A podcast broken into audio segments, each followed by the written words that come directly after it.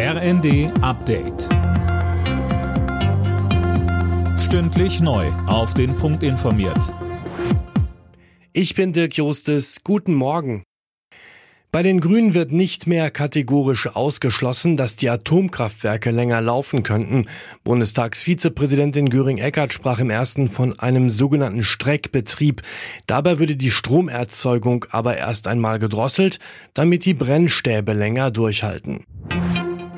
CDU-Chef Merz ist gegen ein Tempolimit auf den deutschen Autobahnen, auch wenn sein Parteikollege Jens Spahn sich dafür zuletzt offen gezeigt hat.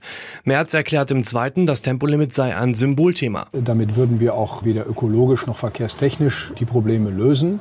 Es gibt den einen oder anderen in unserer Partei, der der Meinung ist, wir sollten das einführen. Ich bin nicht der Meinung. Trotzdem ist es auch dieses Thema, ordnen wir es bitte richtig ein. Die Probleme dieses Landes sind nicht mit dem Tempo auf Autobahnen vielleicht drei Prozent der Strecken, auf denen es in Deutschland noch kein Tempolimit gibt.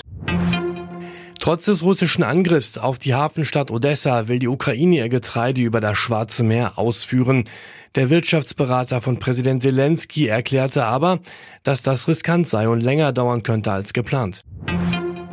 Papst Franziskus ist zu einem sechstägigen Besuch in Kanada eingetroffen. Er will auf seiner Reise die indigene Bevölkerung um Vergebung für Verbrechen in kirchlichen Internaten bitten. Dort wurden im 19. und 20. Jahrhundert Kinder misshandelt oder missbraucht. Tausende starben an Krankheiten oder Unterernährung.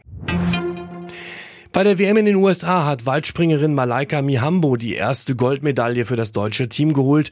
Sie setzte sich mit der Jahresbestleistung von 7,12 Metern durch. Gestern hatte die 4x100 Meter Staffel der Frauen mit Bronze die erste Medaille für Deutschland gewonnen. Alle Nachrichten auf rnd.de